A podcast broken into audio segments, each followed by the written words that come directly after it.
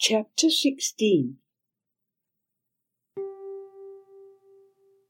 11.27 hours, the 12th of October, 2047, Estrelita. The space in the middle of the lab went dark. The shadowy figure of the prince faded.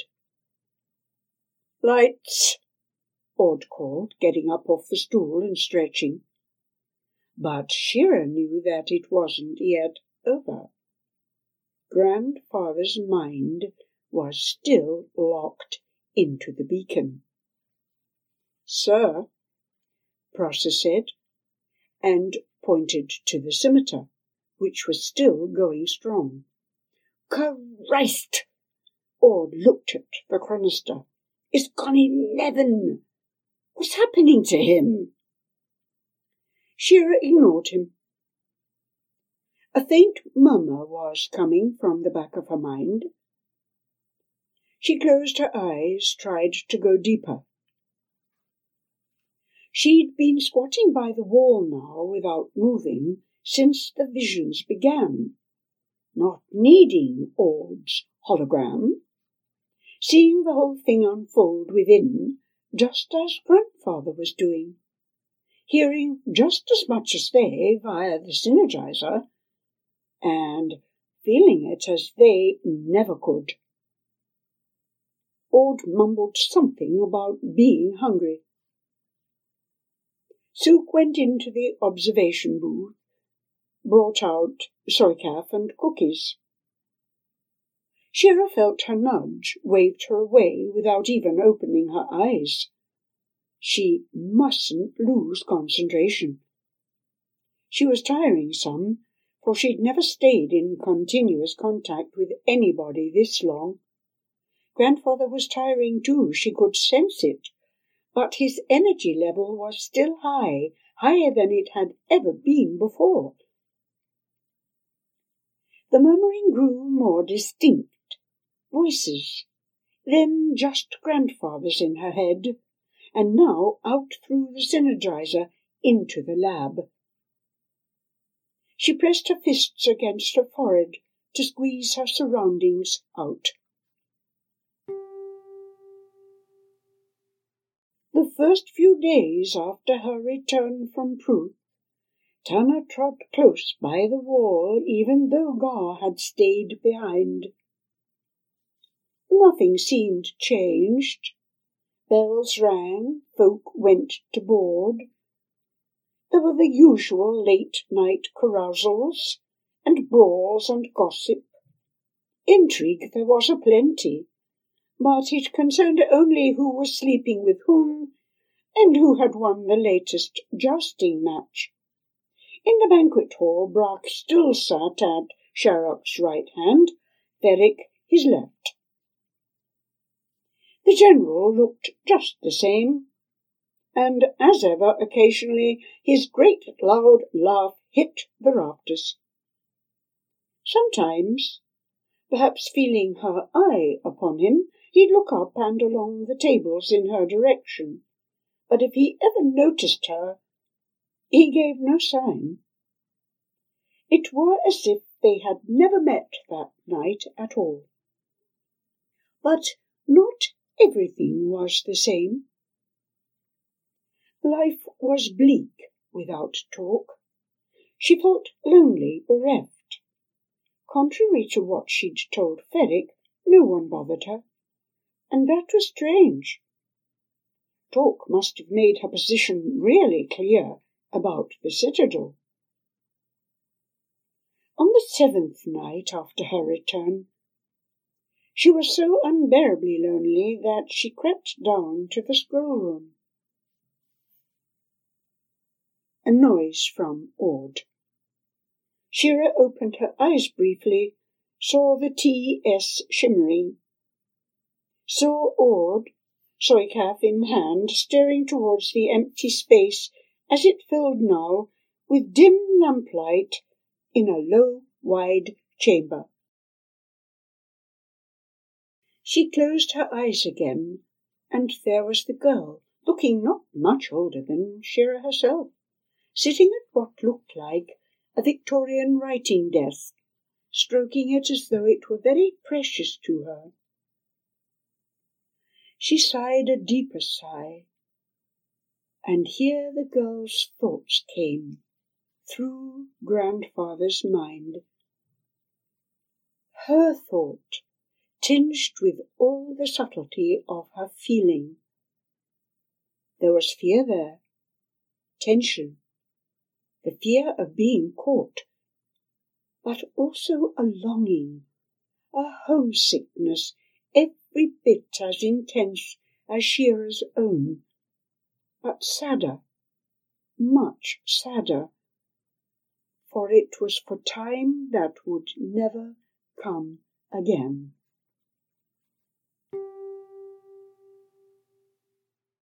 Tana closed her eyes, savoring the special smell of the scribal chamber a musky smell of parchment and ink and wax and old dry wood. Durac's chamber had been high and narrow, yet well lit with clerestory and skylights. Often she'd sat up in the storage gallery looking down on her father's bent head. This chamber was low and wide with no windows at all. Only lamps in wall and ceiling, one standing tall by the scribe's script board. She well recalled her father's desk. A plainer piece than this, having none of the heavy gilt and flying panels. There'd been birds on Florian's desk, These birds sucking on ripe peculas well out of the reach of leaping langurs beneath. The lines had felt so smooth in the mellow wood, not harshly chiselled as the coronets and crests and crowns on this royal stand. She rested her hand on the sloping script board, remembering Durac's hands moving over his scrolls. Graceful hands, economical and compact as he himself had been. Tana got up from the tall stool. So long since she'd sat on her father's. But she mustn't linger. She mustn't be seen in there. She crossed to the script chest, where, with the aid of a small knife from her pocket, she prized it open and stole two parchment scrolls, filled her empty perfume flask with precious ink. Then she pulled down the chest lid and reclosed the lock. If the royal scribe found anything missing, or noticed the faint scratches around the padlock, he'd never suspect her. She went back to her chamber and bolted the door. There she prepared to begin what was to be a nightly journal, which, she promised herself, she'd keep till talk came back. Into it, in her fine, neat script, she'd pour her loneliness, her thoughts, her feelings, filling the time she'd have spent in his bed until she could sleep.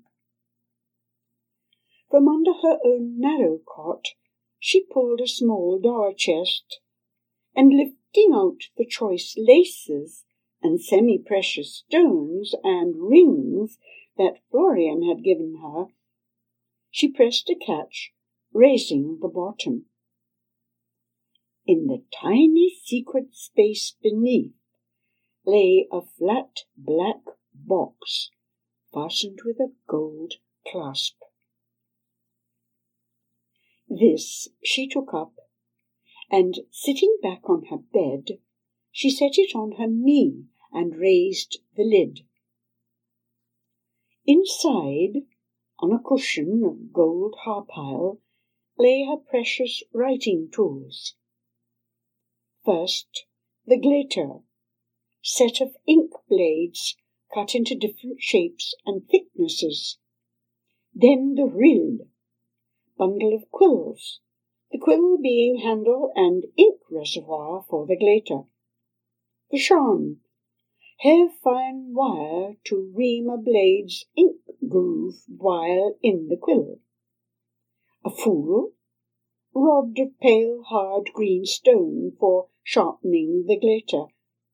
A morther, pot of red chalk for cancelling errors, and the grosh, small granular sack, blotter bag splotched with old ink.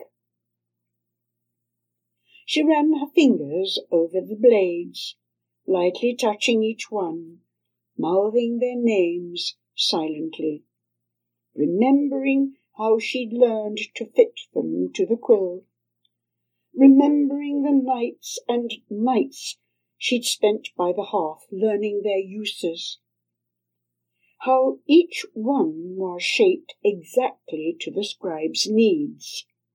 Himele, curved like a young moon for short, blunt lettering.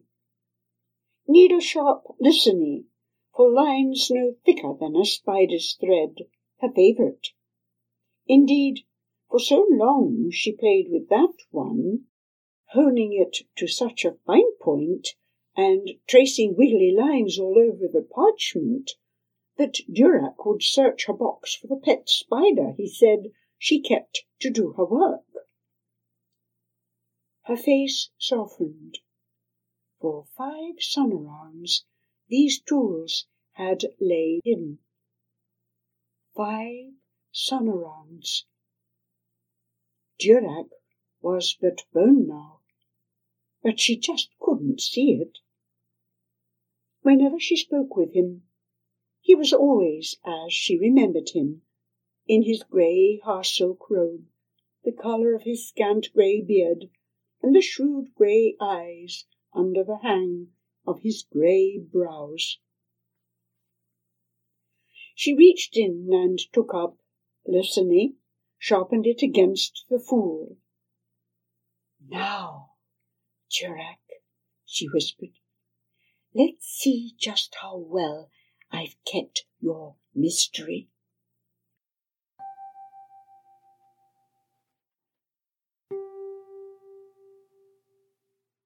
For three more nights she sat in the closeness of her tiny cell, scratching away, drying the ink with a grosh, rolling the parchment up tightly, and stowing it back under her silks. Thirty-two days of loneliness, she wrote on the fourth night, and this day dull as ever. I shall go mad my body swells for love, but from only one lover. She paused. What a fool she was, pretending to a love that didn't exist or could ever.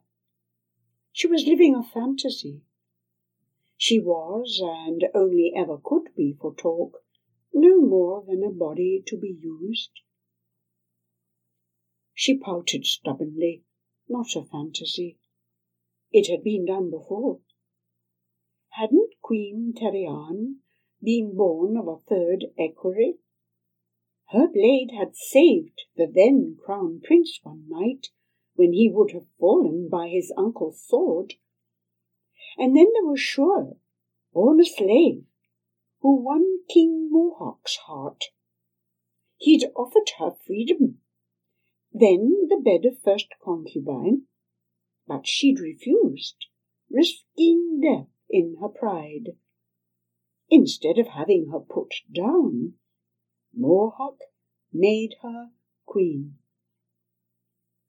As those women had succeeded, so might she. She dipped Lysine, tapped off the excess ink.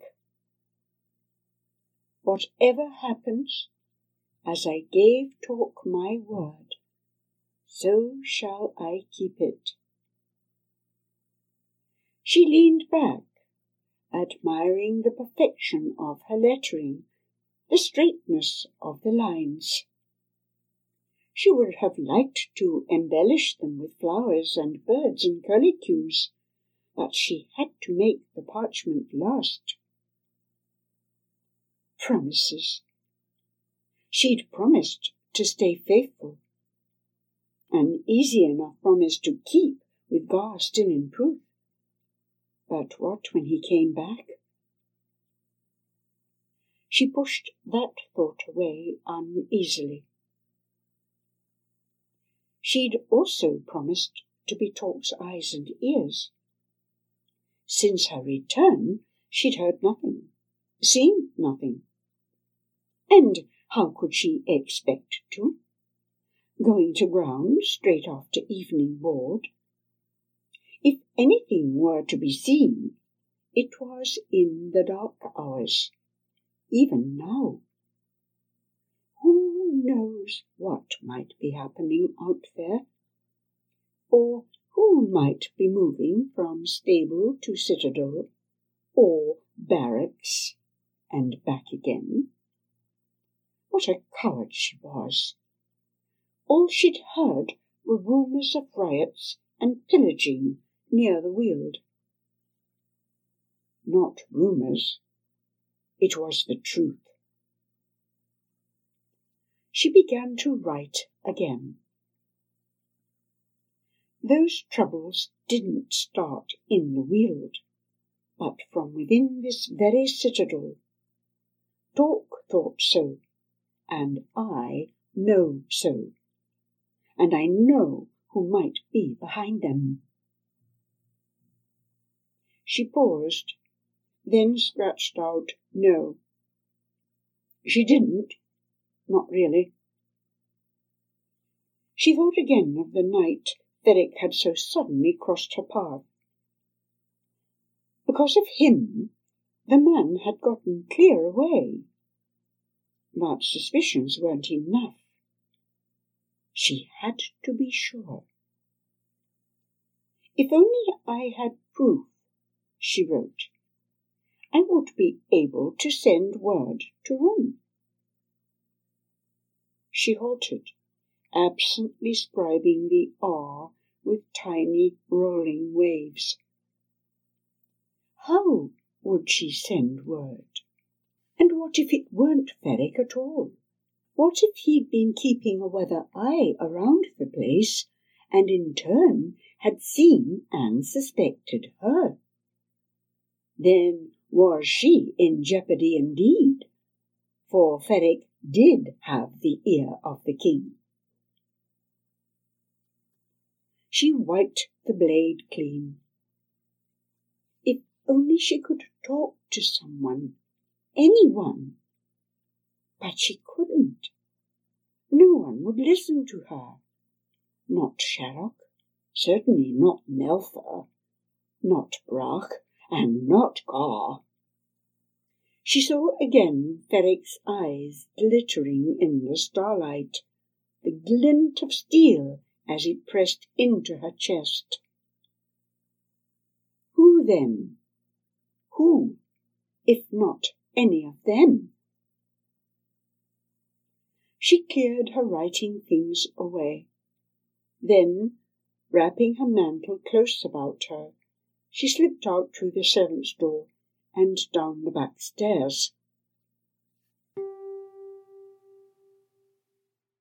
The moment Tana reached the shadow of the stables, she doubted her impulse. Why had she come there? The first night had been but a coincidence. A dead man had been hidden, retrieved. If she suspected Ferric, Better she take a walk by the barracks, and not for just one night. She was turning to leave when there came a sudden shout from the stable front, and the sound of cars coming fast. She had no sooner made the shadow of the first rank of stalls when a rider burst into the stable yard, his gonfalon trailing in his wake one glimpse of the Gnanger colours and brilliant yellow streamers inferior sent her fleeing back into the dim stalls where the dead man had lain. Gar was back from Pruth. She must take the side door now and get back to her room fast.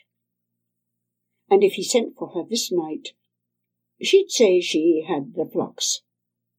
A lie, for she'd had it during the last week in Pruth. But he was not to know that. She padded along by the stalls and opened the side door a slit, just as she'd done that other night. Now, as then, the sky was clear. Overhead and close enough to reach up and pluck, Ao hung like a ripe pecula, while far beyond her, tiny, remote Forthia glistened, still bright pin in the wheeling firmament. She stepped out, drew back again, not breathing. A man had rounded the stable front and was hurrying by the path leading to the barracks. After a second, she slipped out and followed him, her heart beating faster and faster, and not just on account of the sudden exertion. What if she was seen again? What if... She relaxed a little what if the man were on some perfectly innocent errand? Ahead were the bright lights of the compound. He'd have to turn aside soon, or be challenged by the barracks sentries. Suddenly, into the moonlight stepped Ferric, barring the man's way. She waited, her blood leaping for Ferric to challenge the man, as he'd challenged her that night by the towers. But he didn't.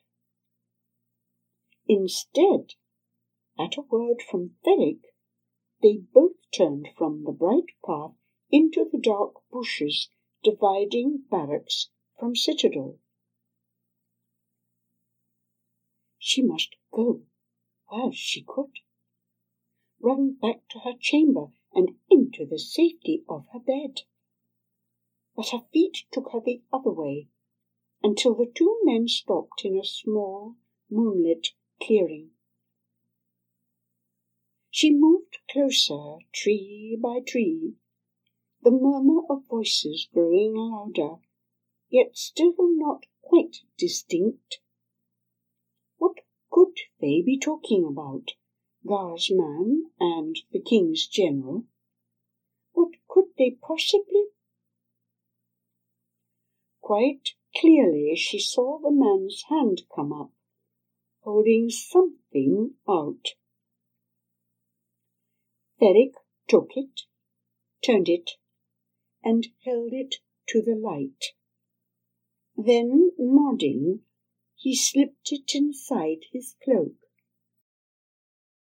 She'd seen something like it before in Aravak's hand. A small wooden stick with teeth down one side of it. Talk hadn't told her what it was at first, not until after he'd taken her back to bed. A shuktek, he'd called it. Call stick to a cabal. There was treason in the citadel, he'd told her and that was the proof. Whoever had issued it was after Sharrock's crown. Now there was Ferric at that very moment, standing but a few paces from her, accepting a like thing from this man of Gar's. How? What could it mean? Was Gar a traitor also? The men turned suddenly and came towards her. Quickly she slid around the broad trunk of the tree and pressed against it under the shelter of her cloak. They reached her and walked past. Shall be there, and then we have Gar. After I myself shall to the king. I shall pay you well for this, Ybral. Saluting, Ybral took his leave, making for the stables, while Ferric set off along the path leading back to the barracks gate. When Tana moved at last, her knees were so weak that she almost fell down. She climbed the turret stair to her room, bolted the door, threw off her clothes, and burrowed under the covers. But she couldn't sleep. Gar's man, Ybral, she'd often seen him about the citadel, promoted from barracks sergeant into Gar's service as a minor aide and Ferric doing what? She saw the shuktek in Ferric's hand, heard his plain satisfaction. Shall be there, and then we have Gar. After I myself shall go to the king. I'll pay you well for this, Ybral. Ferric. More talks farther than Sharrock, they said. She had been right. He was the one. And to think talk had gone to him on the night of his departure. Lucky for him that Brock had also been there, or perhaps talk might not have lived to go to Rome. Could she go to the king now? Or to Brock? She huddled under the sheets if they wouldn't listen to talk, and he with Shuktek in hand, what chance had she to make them listen to empty words against the king's own man? But Gar! However much she despised him, was he not still the king's son? Could she stand by and watch him die by Ferric's hand? After him, the king would follow, so Ferric had said. Then what of talk thereafter? She sat up in the dark. What a pretty pass things had come to! Not only was she Talk's eyes and ears, but arm too. Whatever the cost, there was only one thing to do. She slipped her feet to the floor and reached for her dress. Gar received her in a small anteroom of his front hall. He was reclining on a narrow daybed, the sort much in use about the citadel for dispatching quick and urgent favours. The insult wasn't lost on her, but she reminded herself she mustn't lose her head. On the way there, she'd decided exactly what to say and do to escape intact from that place. His teeth gleamed white in his beard. A pleasant lady to see you, but I've not sent for you as yet. It's not that, I must speak with you urgently. Gar swung his feet to the floor. Oh, don't be coy. Everyone, including my brother, knows that you'll end up in my bed sooner or later. He stood up, moved towards her. Highness, Tana spoke quickly. One of your household is working you grave harm. Gar frowned harm? Before I say more. She hesitated, but when he didn't interrupt her, she went on. I would have your word that I leave here this night for the Queen's Tower as freely as I came. She took a deep breath, but all Gar said was, Speak on.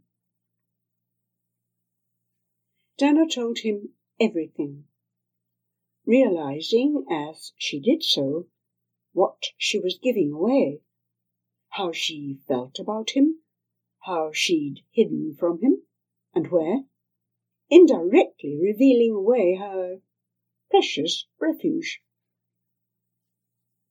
She told him of the night that Tork left, of following the man along the path behind the barracks, and of this last night, of seeing Ferric with Gar's and Aid, the Shuktek that had changed hands.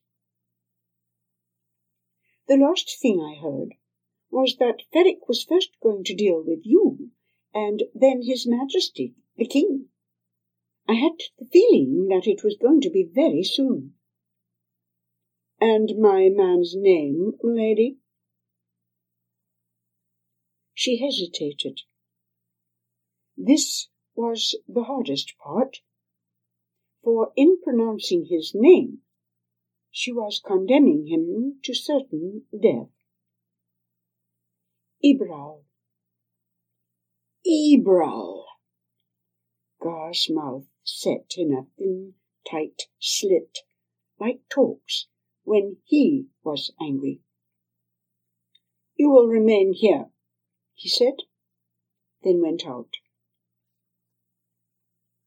She ran to the door, put her ear to it, heard only feet swiftly cross and recross the hall. She went to the window, parted the half-pile drapes, her arms opened wide, seeking Eo's comfort, saw instead red Hawkesia, huge bale star that men called Death's Beacon. She snapped the curtains shut again, closing out the dread omen and her pale and startled reflection subtending it. The edge of Gar's daybed sagged under her sudden weight. She leaned forward, put her head between her knees, and there she stayed until she heard Gar's voice at the door. Here, lady. Now shall you call out the man face to face. Ibra stood to attention in the centre of the chamber, still the soldier for all his fancy Harpile livery. She met his eye briefly, looked down. Well? It was Ibril whom I saw, and his name that I heard. You're sure, lady? Certain. Her voice trembled. The flame light from the sconces caught the man's eye a baleful light, like Hawkesia's. You will wait, Gar said to her. But you said... He strode to the door, threw it open. The Lady Tana will make herself comfortable in my bedchamber, he called. She is to have anything for her comfort. Out, he added softly, unless you'd rather stay and see this one present his account. She left, beside herself with fear and rage and remorse. From the doorway she looked back. Ibra stood rigid, unmoving, betraying no emotion.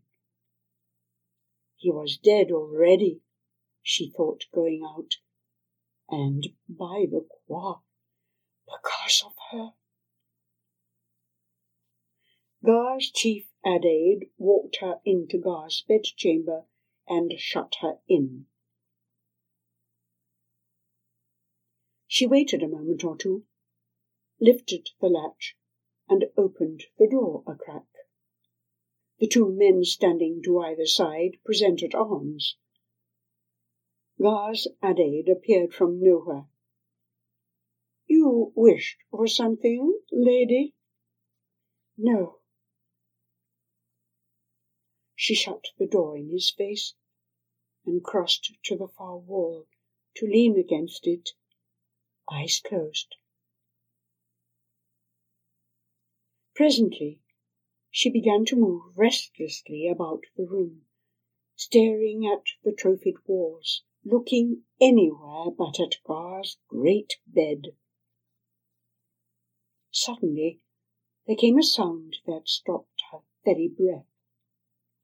Not loud enough to prick curious minds, but full of agony. Another sound followed, and another, until they became one long, continuous moan.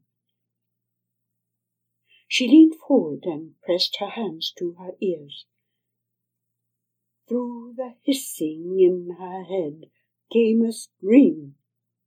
Short, sharp, and high, too high, surely, for a man. Then silence. She lowered her hands and slowly straightened up. Gore was smiling when he came through the door. I shall now thank you, lady, for your services. She backed against the wall. I asked leave to go, she whispered. So you did, and so you shall. After. His smile vanished. You'll not speak of this night to anyone, do you hear? Or your life won't be worth a rack. Aren't you going to the king? What? And repeat my brother's mistake? Sarah, I'll reveal Ferric's treachery in my own way. And in my own time, he finished, moving towards her. The attack was swift and fierce, and without preamble. Oh, oh, how, she said to herself over and over, could anything so short take so long? Tork's fierceness had been of passion with no ill intent. Indeed, often it had only roused her to like response. But this savage, brutal man had no idea. Oh, Tork, Tork, she cried silently. I never missed you as much as I do at this moment. At last she lay panting on the coverlet. Gar subsided on to her, squashing her very breath from her body. I see why my brother kept you so long. You only feed the appetite. Laughing, he rolled off her and pulled her on top of him. She twisted in his arms, tried to sit up. But the night had been too much for her. The stables, the shock of seeing Ferric's treachery, the horrible moaning from next door, and now this that she'd tried so hard to avoid. With awful suddenness, hot caustic fluid welled from her gut, spilling out and down as though it would never, ever stop.